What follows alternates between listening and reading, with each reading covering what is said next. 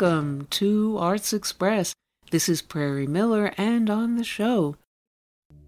The Death House, established in 1954 under the Eisenhower administration, serves as a federal maximum security prison, medical, psychological, and parapsychological research center. Agent Novak, meet your fellow graduate, Agent Toria Boone.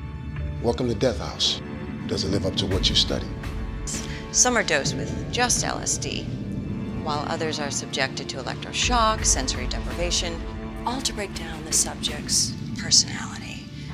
They've got some surprises waiting for you and your girl here. Our goal is to eradicate evil. This is our end game. I know this house is insane, and I know that you have to be careful.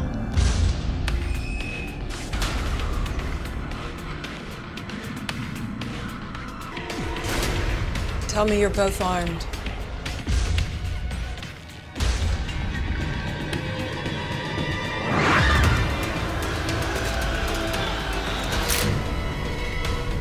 You know something. I know everything, Novak. Redmayne! We gotta find a way up. I am immortal. We need to get out of here. No idea the atrocities you committed. I will follow you to hell. The way out is not that way. It's down to them. With me.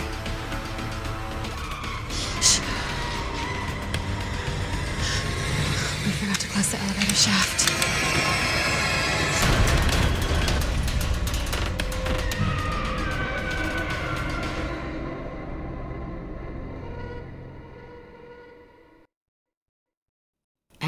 Those were scenes from Death House about a secret government prison conducting mind control experiments on unfortunate victims who rebel and take over the premises.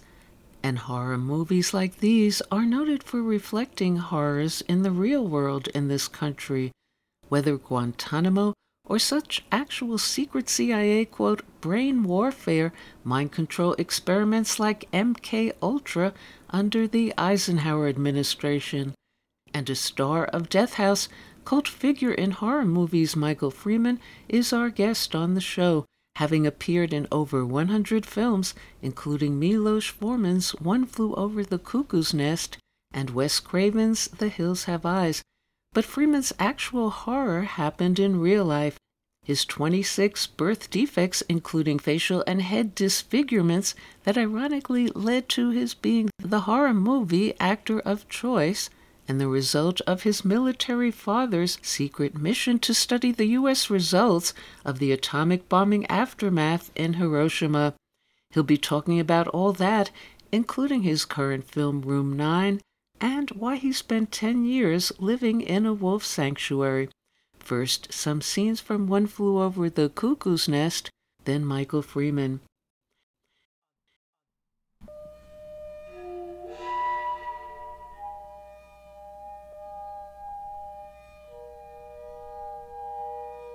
Why do you think they might think that? Don't make a bit of sense to me.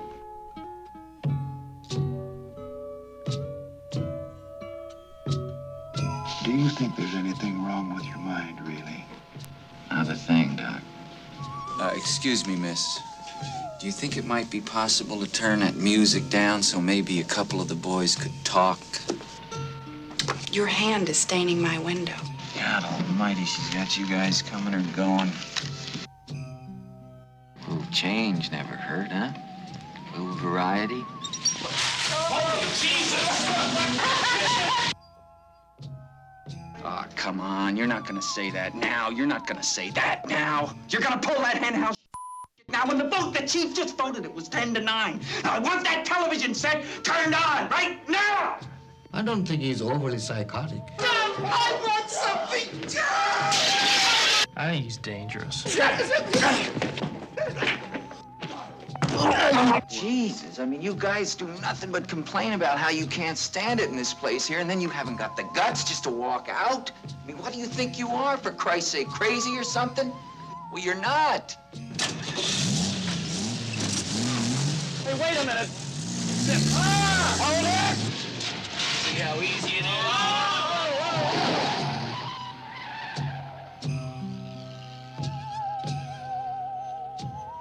We're from the uh, State Mental Institution. Uh, this is Dr. Cheswick, Dr. Tabor, Dr. Scanlon. I'm Dr. McMurphy. Hey, Mikey! What? All right, take him over! He's not over here! Get up, Tate! How about it, you creeps, you lunatics, mental defectives?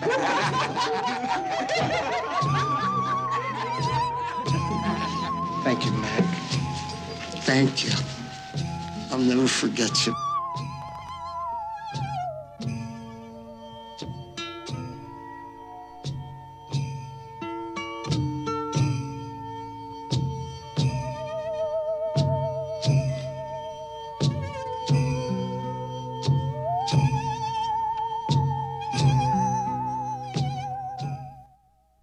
Now, one of your first films was One Flew Over the Cuckoo's Nest, which became an enormous classic. What was it like being part of that film so early in your career and working with Jack Nicholson? Well, it was actually my second day in the business. I'd worked uh, one day on a movie called Doc Savage with Ron Ely. I was uh, discovered in Venice Beach. I had a little gift shop there, and I, I, and I was introduced to George Pal, who at the time I didn't know who he was, but then uh, I re- realized that he had done some of my favorite movies, like Journey to the Center of the Earth or uh, uh, things like that. So he he actually put his hands up and framed my face, and he says, uh, "You have to look for the coroner in this movie. Would you be interested?" I did. I got a SAG card. I got paid four hundred dollars and worked one day. And then I figured, well, that was the quickest career because I was going to Homestead in Alaska. I never had, never, never my wildest dreams uh, had the inclination or drive to become an actor. So um, one day I get a phone call, and it's from a casting director, Mike Fenton and Jane Feinberg, and they were casting for One Flew Over the Cuckoo's Nest. Ironically, they were also the casting for George Pal, but I had never met them. I didn't have headshots or anything of that nature. I was I was uh, uh, discovered by the producer, George Pal. So subsequently, they uh, had a chance to uh, um, see what I looked like, etc., and have a conversation. And they said, uh, "Come to uh, a meeting." I did, and there was Michael Douglas, his brother Joel Douglas, Milos Forman, our director, and Saul Zaentz, our executive producer. And they said, "We're doing Cuckoo's Nest," uh, which I was very much aware of. I'd seen the play in uh, the Pasadena Playhouse, actually uh, performed by Woody Strode uh, as uh, um, uh, as uh, Chief Bromden, and McMurphy, I think, was played by um, uh, just just escaping. Anyway, uh, it's a very powerful uh, human uh, tale, a lot of humanity in it, and I said I'd be delighted. So they said, great, uh, because the uh, creases in your skull from skull surgery, like um, we can add some uh, lobotomy scars, and you'd be a perfect uh, lobotomy patient, and we'll see you in Oregon. And one thing led to another, and I got on a plane and worked for 127 days on one of the most uh, important films I ever made. It was absolutely wonderful. I got, uh, I actually got paid for a six-day, 70-hour week. It, was, it wasn't a lot of money. I think it was like $400 a week or something like that for uh, uh, all that time. But it was like getting paid to go to film school. And then from there, uh, I did uh, The Hills Have Eyes. So uh, uh, George opened the door for me, and I'm forever grateful.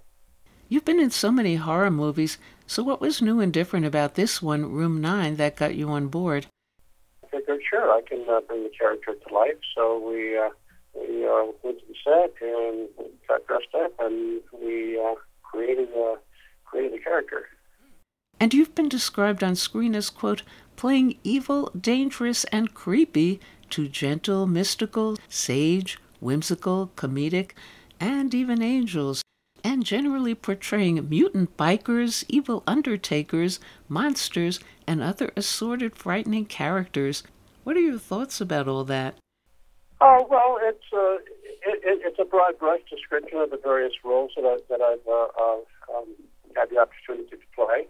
Uh, I will just say that honestly, uh, most people uh, in the industry, well, everyone in the industry, unless you're a household name and um, heck the draw, we all get typecast according to how we look visually and physically.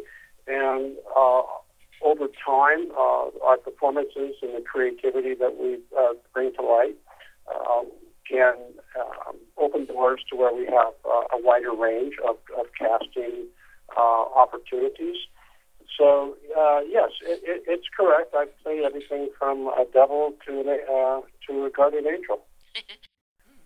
Now, your father was a World War II military surgeon stationed in the Hiroshima atomic bomb zone. So, do you think that had anything to do with your physical challenges at birth? Oh, absolutely. As a matter of fact, I've just completed my memoir. It's called "It's All Good." It's uh, in the process of being uh, sent to my manager, and it's going to be. Uh, we'll be having a meeting with a publisher out of New York. Um, yes, absolutely. My father was uh, John Sloan Berryman out of Los Angeles. He pioneered the uh, echoencephalogram. He was an, uh, um, a neurologist and, and, and, sur- and brain surgeon, and uh, he actually um, went on a secret mission uh, to Hiroshima after they dropped the bomb to study the effects uh, on, on the survivors of what, uh, what that type of a weapon does to humans. And he sent home pictures of, uh, well, at one, it's a, a wall, and there's shadows on the wall, which are actually human bodies that have been disintegrated and uh, infused in solid concrete. Um, while he was there, uh, he, of course, was exposed to a high level of radiation, and then when I was born, uh, subsequently a year or two after, um, his DNA had been altered, of course, and, and I was born with about 27 different uh, birth defects. There's a direct correlation uh, to uh, uh, nuclear radiation and, and uh, uh, genetic harm. Uh, I'm, I'm a firm believer that uh, uh, we never should have split the atom. It's done us no good whatsoever. And what can you say about being an advocate for environmental protection and living on a wolf sanctuary for 10 years? Well, uh, yes, I did live a, at, a, at, a, wolf rescue sanctuary, and a lot of people uh, over time think that exotic pets uh, are should be pets. Uh, it's uh, cruel, it's inhumane, it's uh, ignorant, and it's all for ego. And if, if so, the people that have them um, and aren't taking good care of them uh, usually get turned into uh, fishing game or animal control, which is the proper procedure and then they are uh, relocated to a sanctuary. Uh, like, for instance, the actress Tippi Hedren has one in North Los Angeles called uh, Cougar Hill Ranch. Uh, there are uh, wonderful people that do this type of work. Uh, you do it because of the need. So my point in that is that um, um, wild animals and apex predators should be left alone in in nature, and uh, humans uh, would be uh, well, it would be a good thing if we uh, stopped uh, just destroying habitats. Uh, I, I talk to a lot of schools, talk to children, and, and let them know that they're the heroes of the possible of the potential future. Uh, I don't cut corners. I tell it to them straight uh, because uh, I said all the uh, animals that you uh, have seen pictures about in your lifetime will probably be extinct uh, before the end of your life because humans never cared. Um, I've met wonderful people like Ashton Kutcher and, and, and other uh, people uh, of means that uh, actually can uh, help finance uh, uh, the uh, um, protectors of wildlife uh, areas. Uh, they actually have to hunt humans because humans want to come in and you know kill an elephant and sell the ivory and make money, or you know big game hunters want to uh, you know kill a grizzly bear and stuff a head on a wall. I'm sorry, uh, I grew up. Uh, um, urban and also living in, in Santa Monica. But um, uh, I know what it's like to hunt. I, did, I was a meat cutter in college. Uh, I, I, I know how to. I was an Eagle Scout. Uh, I've done those those uh, um, efforts.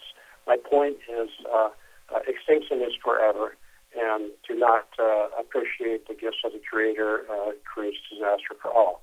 So, uh, God bless those that protect. And when Michael Berryman looks in the mirror, what does he see? I, I that's a very interesting question. Um, well, uh, I see myself. I, I, I uh, it's uh, it's always reflective. Um, you know, I, I, I look to see if I miss something shaving, if I need to scrape scrape away that bucket. But no, actually, uh, I see someone that's uh, has uh, been very blessed to uh, make it to this uh, age in my life. I'm 72 years old, and um, basically healthy. Uh, we all have our, uh, various uh, medical issues, which I have uh, dealt with my entire life, and, and that is also shared in my in, in my memoir. Uh, it starts from uh, yes, uh, Hiroshima to Hollywood is basically the the uh, subtext title. So um, I see someone who was uh, grateful to be uh, uh, healthy, have uh, friends and family, and um, I just put it to simply. Uh, I woke up this morning and didn't fall down, and everything worked. So uh, I'm very grateful. Okay, thank you so much, Michael Berryman, for calling into the show. Oh, you're very welcome. I want to leave you real quick with uh, one quick little uh, uh, uh, philosophical comment from my grandmother, Sophie. Uh, and it, here's what it is. Um, I went to med school, so basically uh, it's anatomically correct. You don't need to Google it. I um, I propose that you should be lazy on a daily basis, and what I mean by lazy is uh, it, it's a uh, um, well, it it takes three muscles to smile and twenty-seven to frown. So be lazy. Thank you very much. Okay, bye. Bye bye. And Michael Freeman's memoir, From Hiroshima to Hollywood, is coming out soon in release. And now on Arts Express.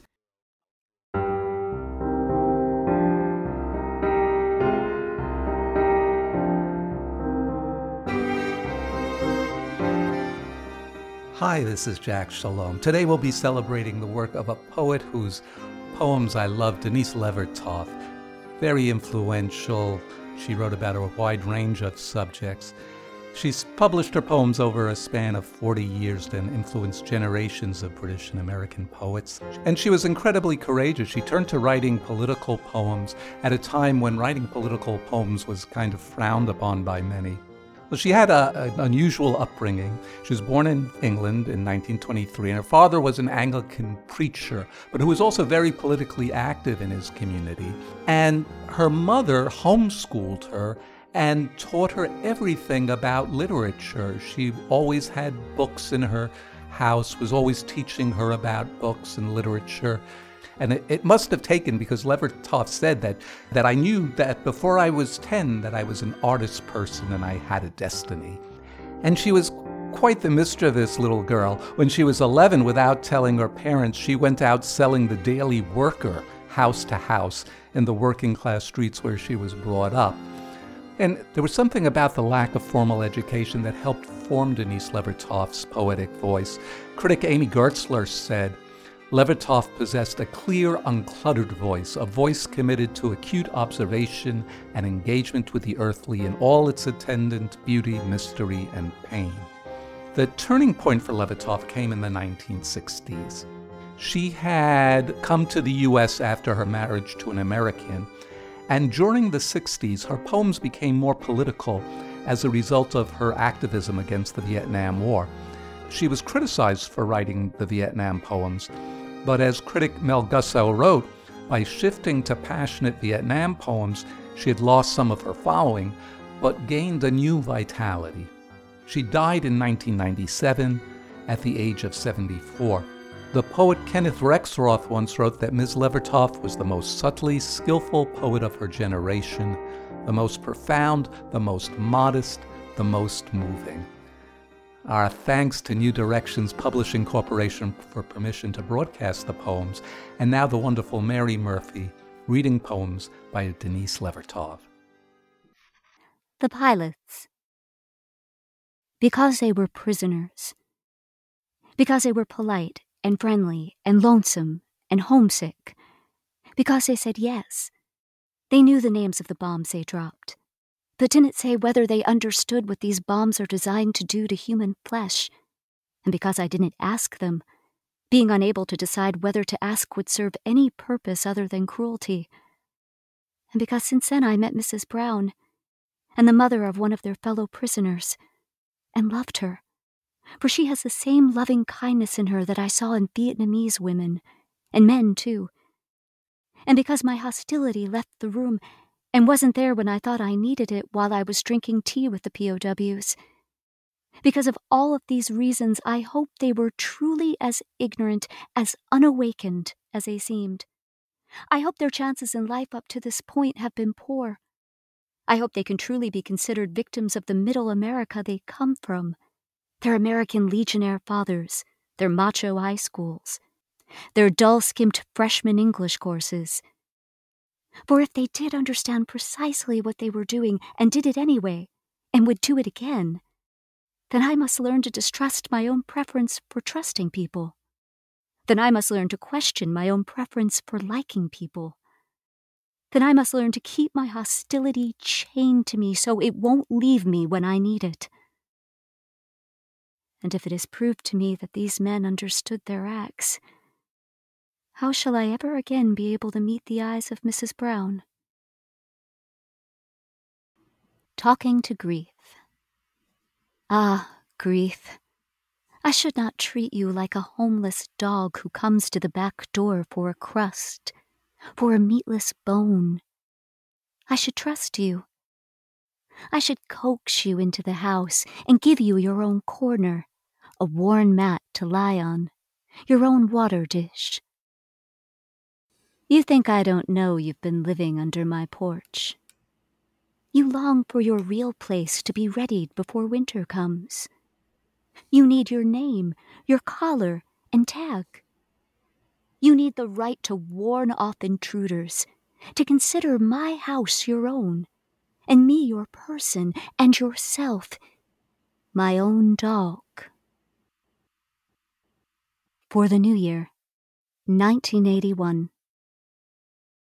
I have a small grain of hope one small crystal that gleams clear colors out of transparency. I need more. I break off a fragment to send you. Please take this grain of a grain of hope so that mine won't shrink. Please share your fragment so that yours will grow. Only so, by division, will hope increase like a clump of irises which will cease to flower unless you distribute the clustered roots. Unlikely source, clumsy and earth covered, of grace. Writing in the dark. It's not difficult.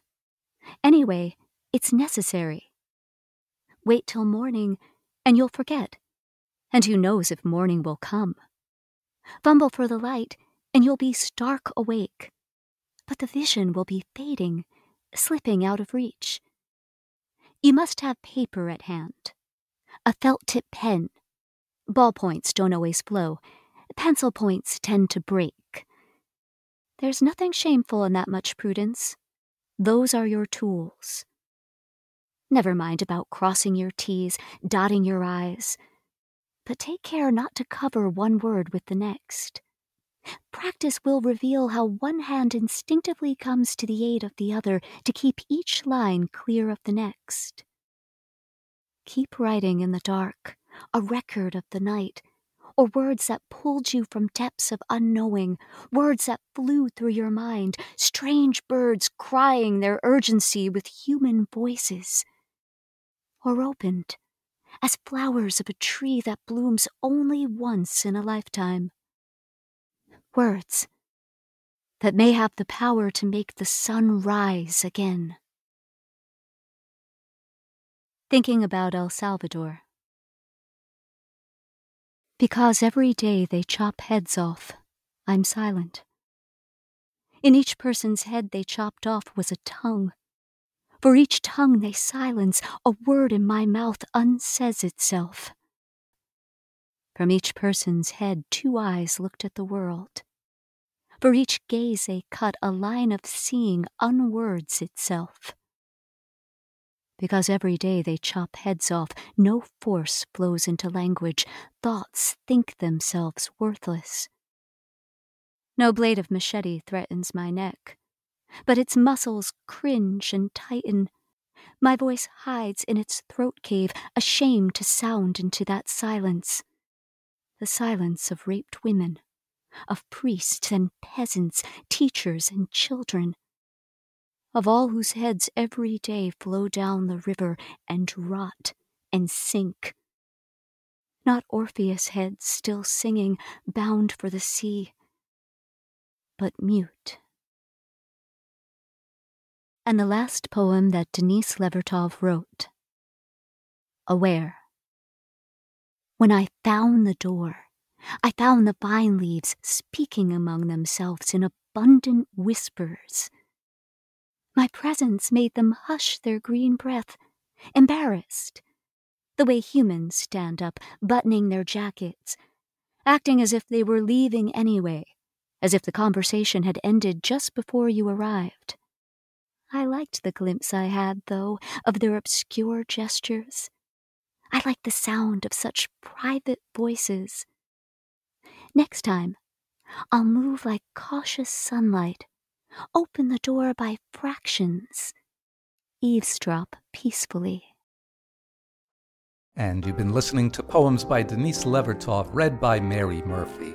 Thanks to New Directions Publishing Corporation for permission to broadcast the following The Pilots from The Freeing of the Dust, 1975. Talking to Grief from Poems, 1972 to 1982. 1978 for the new year 1981 and Writing in the Dark from Candles in Babylon 1982. Thinking about El Salvador from Oblique Prayers 1984. All are copyrighted by Denise Levertov, all used by permission of New Directions Publishing Corporation. In addition, Aware from This Great Unknowing, copyright 1999 by the Denise Levertov Literary Trust, Paul A. Lacey, and Valerie Trueblood Rapport, co trustees. This is Jack Shalom for Arts Express with host Prairie Miller.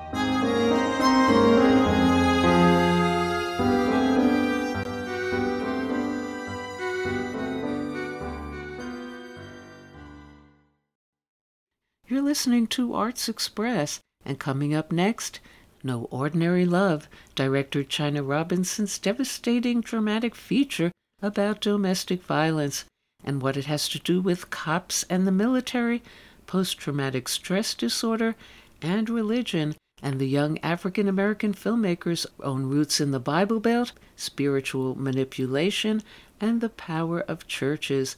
First, some scenes from No Ordinary Love, then Chyna Robinson.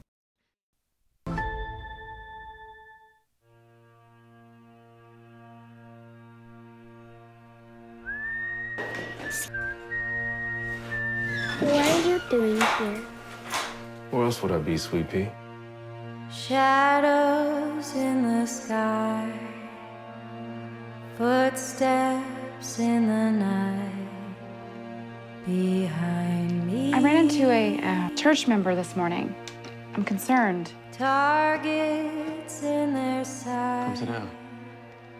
Running out of life. You can't be here.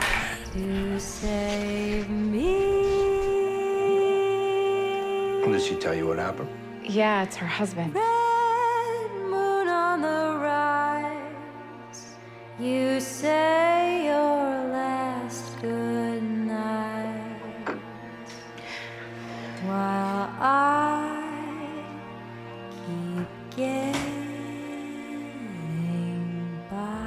more respect you show a man, the more love he will give in return. Trust me? We could be happy. It's going to be in their best interest for both of them if, if she's as obedient to him as possible while he's going through this phase. Why do you keep testing me? Remember when I bought this piano? Patient, When I taught you how to play? gentle. I just can't figure out what I did to change him so much. I can't just walk out on a marriage. If his heart changes, well, then that's a win for her and for the kingdom. He'll get there. Praise God. We could be a perfect team. You're not going anywhere. It will never happen again. You have killed my wife.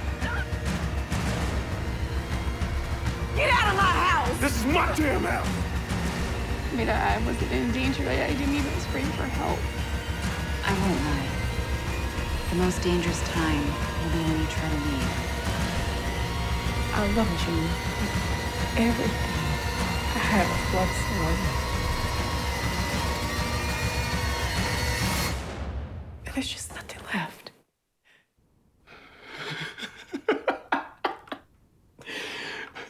Don't be so serious. I'm just cleaning them.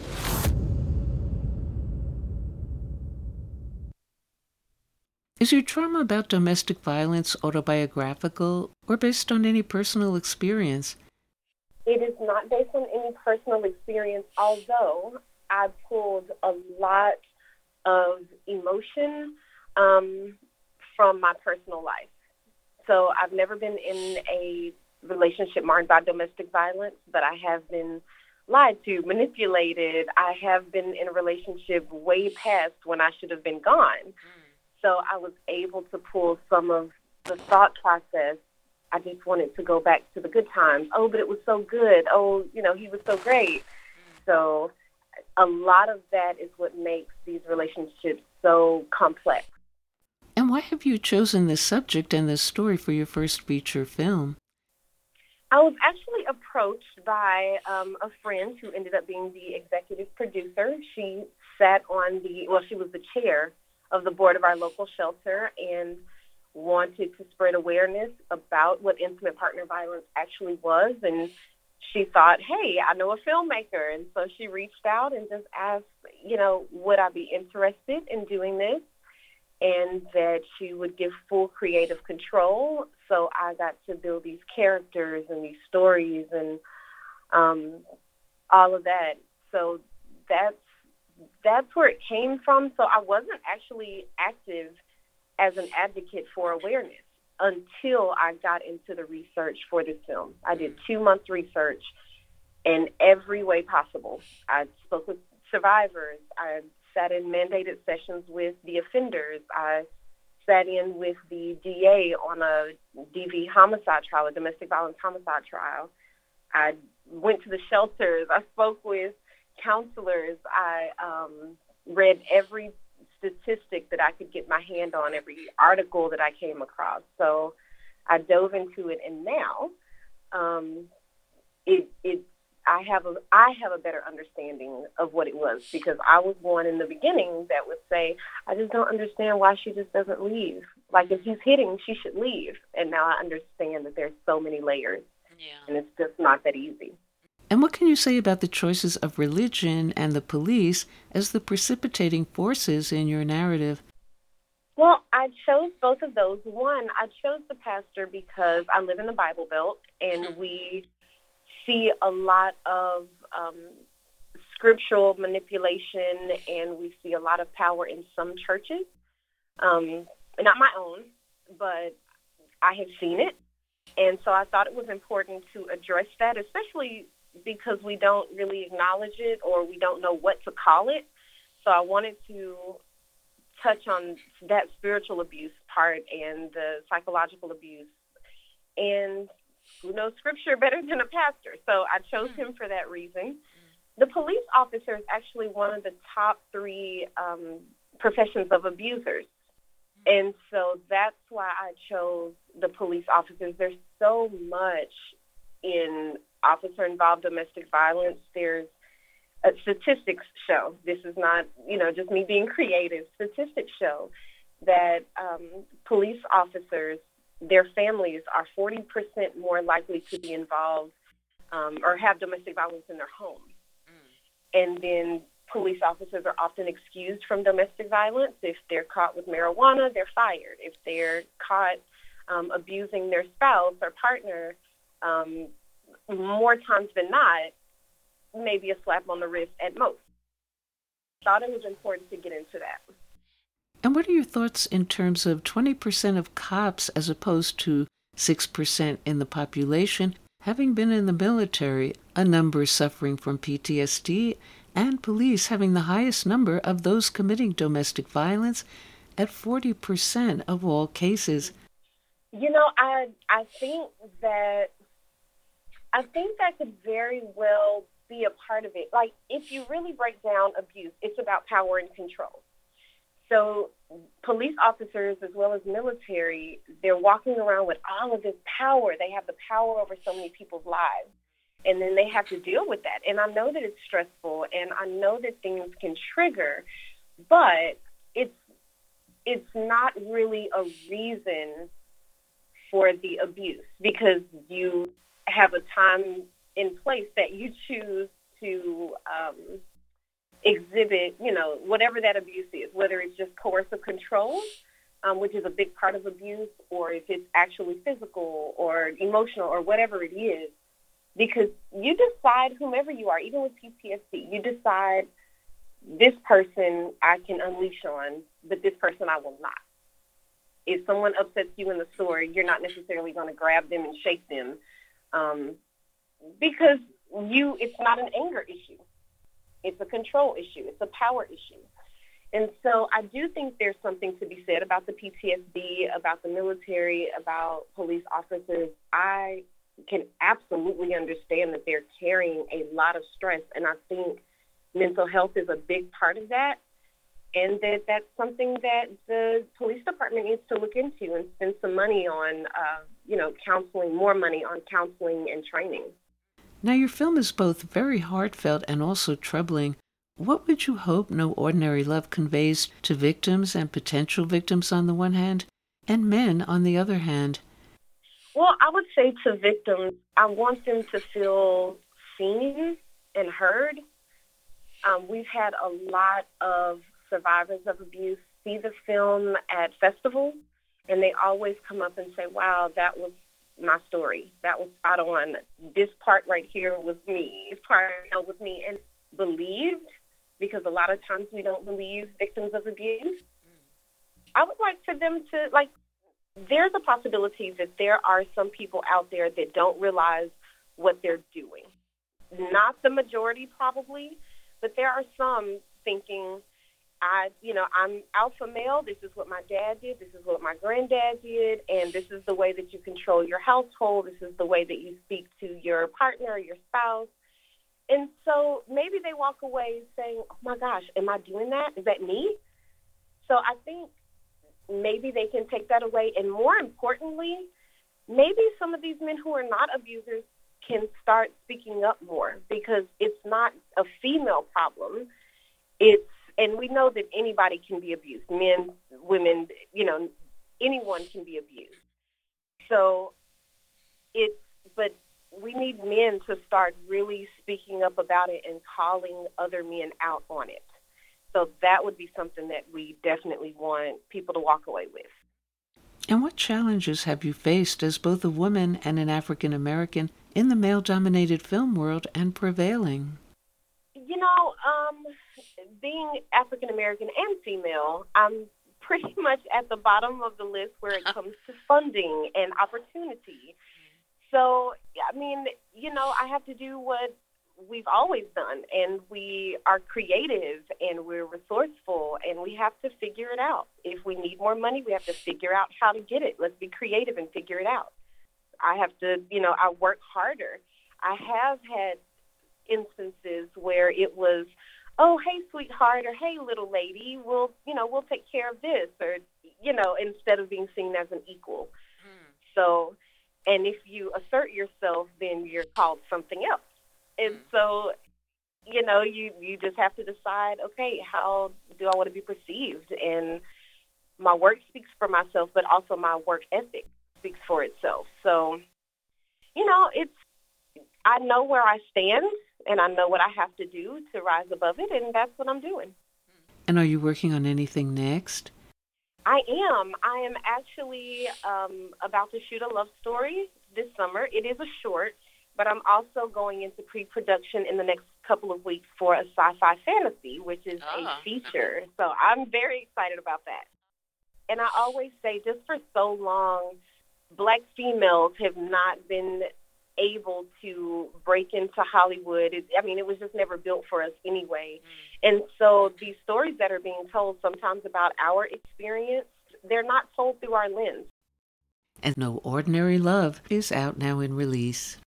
And we'll go out now on Arts Express with Broe on the World Film Beat and Professor Dennis Broe's on location wrap up report at the Cannes Film Festival and what it all has to do with oppression in Colombia, an automobile fetish, Oliver Stone, and the CIA unredacted and revised JFK Through the Looking Glass, and a World War II parade of Ukrainians in traditional peasant outfits gleefully brandishing swastikas. The FBI concluded that all three bullets struck inside the car. He was hit by the first and the third. The second shot hit the governor. The third shot tore a large part of the president's head off. The Warren Commission put itself in a straitjacket. They could not possibly allow more than three shots because four shots or more would have clearly indicated conspiracy, and they were not going there. Records show the first shot had missed its target completely, and the final shot hit Kennedy in the head. So, how does one account for one bullet hitting two victims and doing all this damage? Arlen Specter was a Yale Law School graduate working in the Philadelphia District Attorney's Office when he was asked to serve on the Warren Commission. Aha! What if one bullet made all seven wounds? Arlen Specter, he is the one that gave birth to the single bullet theory. What if one bullet went into Kennedy's back and came out his neck and then went into Connally's back, uh, piercing the lung, destroying four inches of the right fifth rib, exiting from the front of his chest, going into the back of the wrist, shattering the distal end of the radius. And a six foot four guy like Connally, that's a big, heavy bone, comminuted fracture, exits from the front of the wrist, goes into his left thigh. Whatever you want, whatever you need, this bullet happily and readily obliges you. It is indeed a magic bullet. CE 399 was the magic bullet, and all government investigations so far have treated that bullet as absolutely foundational to this case. This is Broe on the World Film Beat, Breaking Glass. Today's episode Cannes and COVID go together like a horse and carriage. Another Cannes Film Festival is in the books, and this one, which Variety labeled Red Carpet Done Right, and The Hollywood Reporter hoped would kick off a global comeback for the film industry and a return to a new normal, instead was beset with all the contemporary contradictions as the global crisis outran the global comeback. Oliver Stone marked another 30 year anniversary in his JFK Revisited Through the Looking Glass, a documentary sequel to JFK which incorporated additional evidence, now unredacted, from the Warren Commission and House of Representatives reports, giving increased credence to the film's thesis that JFK was assassinated not by a lone gunman, but most likely by CIA and ex CIA members, which, after Kennedy's failure to back the Bay of Pigs Cuba invasion, then launched their ultimate dirty tricks operation. Stone described this new research, including Kennedy scholars claiming that Kennedy was actively engaged in a global peace movement, and in withdrawing the U.S. from Vietnam as converting conspiracy theory into conspiracy fact. Whoopi Goldberg and Stone narrate the first part of the film, and Stone then inserts the clip from JFK where Donald Sutherland, as a deep cover Colonel X, asks who had the motive for killing Kennedy, beginning to point toward the intelligence agency. Sutherland then narrates the second, more involving part of the film, which details the CIA's dissatisfaction toward Kennedy, who, having visited Vietnam as the French were losing the country, saw the U.S. as facing a similar fate and wanted peace, as well as a de facto understanding with the just completed revolution in Algeria, the left leaning Sukarno in Indonesia, and Egypt's Nasser, the pan Arab proponent, who is said to have wept for an entire night upon hearing of Kennedy's death. The film also relates the French President de Gaulle's confronting Kennedy with his suspicion that the U.S. backed the plot to assassinate him by a right wing cabal of his generals. To which Kennedy is said to have replied that there are parts of the government he had no control over. Sutherland's narration of these findings, then, because of the previous clip from Stone's earlier film, is invested with the fictional authority of Colonel X rather than simply the actor's voice, a remarkable blending of fact and fiction. First prize, the Palme d'Or, went to Titane, a film loaded with treachery, gender bending decadence, and automobile fetish. Black Swan meets Fast and Furious. Jury President Spike Lee let the cat out of the bag inadvertently announcing the winner at the beginning of the awards ceremony, but that was the least of the problems, in particular for the French film industry.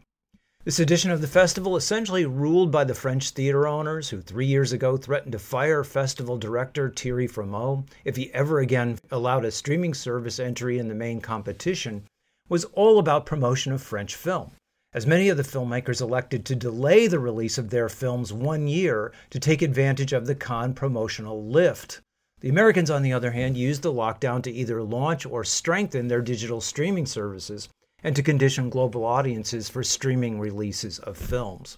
For the French industry, the COVID catastrophe intervened as the French President Macron announced midway through the festival that because of the rapidly increasing cases due to the Delta strain and the resistance to vaccination, on the Wednesday after the festival ends, the prime day for these films making a splash in theaters, everyone attending the cinema must produce the QR code showing two shots of the vaccine plus two weeks, and no cinema hall could house more than 50 spectators.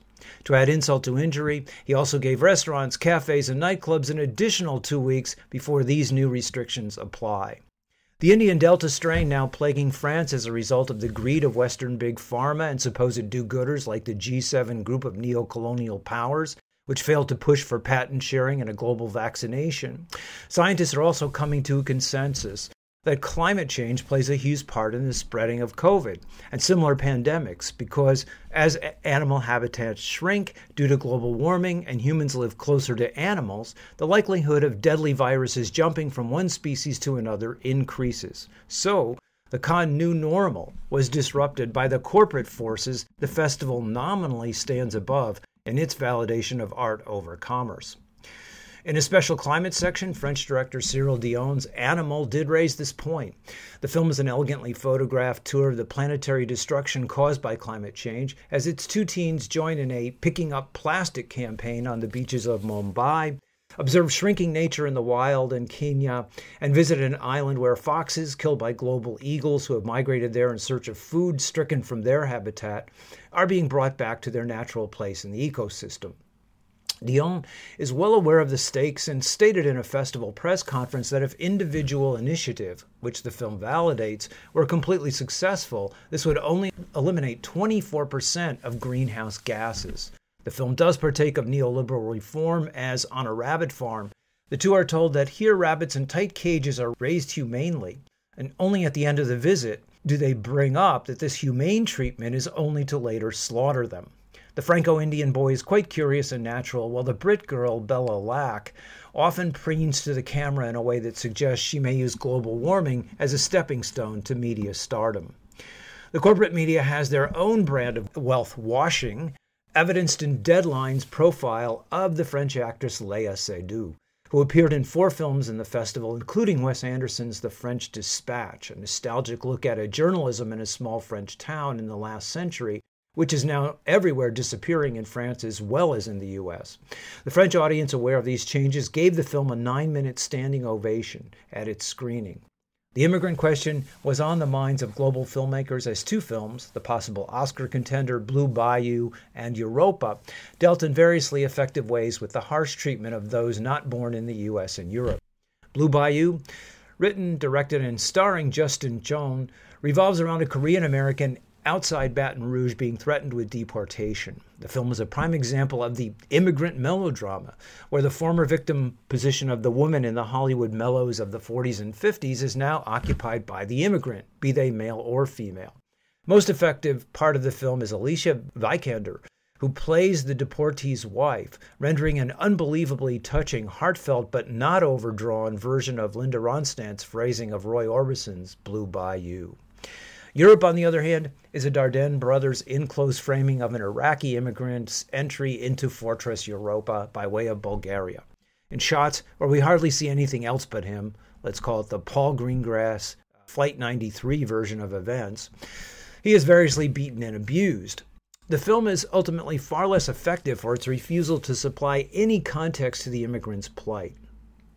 Protests were much in evidence as, on the disingenuous side, the festival's directors snuck in after the Chinese film screenings so they could not be withdrawn in protest, Revolution of Our Times, a propaganda documentary validating the often violent student protests backed by Western capitalists and governments as a toehold in the developing new Cold War against China, which has dared challenge those powers for economic parity. On the side of genuine protest was Amparo, a touching fiction set in the Colombian city of Medellin in the 1990s about a mother's journey in humiliation as she attempts to free her son, who has been shanghaied into the Colombian army to be sent to the most dangerous war zone. The director, Simon Mesa Soto, explained that with the Duque government continuing to wage war against the guerrilla movement, the FARC, which, like the majority of Colombians, now wants peace, the situation detailed in his film is, 30 years later, still a reality, as each day protesters in Medellin are being shot by the US backed government. Finally, there was Ukrainian director Sergei Loznitsa's Babi Yar Context, an astute assembly of footage from German and Russian archives that tells the story of the Nazi invasion of the Ukraine, and most particularly of the murder of over 33,000 Jews and the burying of their bodies in the Babi Yar ravine outside Kiev. In 1944, as the Russians approached, the Nazis ordered Ukrainians, whom they then shot, to dig up the bodies and burn them to hide the evidence of their crimes while later color footage shows industrial waste being pumped into the ravine at the order of the local town council, with the Ukrainians themselves further erasing traces of the atrocity. Loznitsa has a very anti Soviet bent, and he does parallel cut first the Ukrainians putting up Hitler posters, and then, after the Red Army sweeps through, equally papering Stalin posters. The footage, though, also shows the right wing fascist element who welcomed the Nazis as a parade of separated men and women in traditional Ukrainian peasant outfits gleefully brandish swastikas. A fascinating confronting of brutal realities often glossed over in this edition of the festival. This is Broe on the World Film Beat, Breaking Glass. And that's all we have time for today on Arts Express Expression in the Arts. And if you'd like to express yourself too, you can write to us at theradiogoddess at gmail.com. Until next time, this is Prairie Miller leaving the station.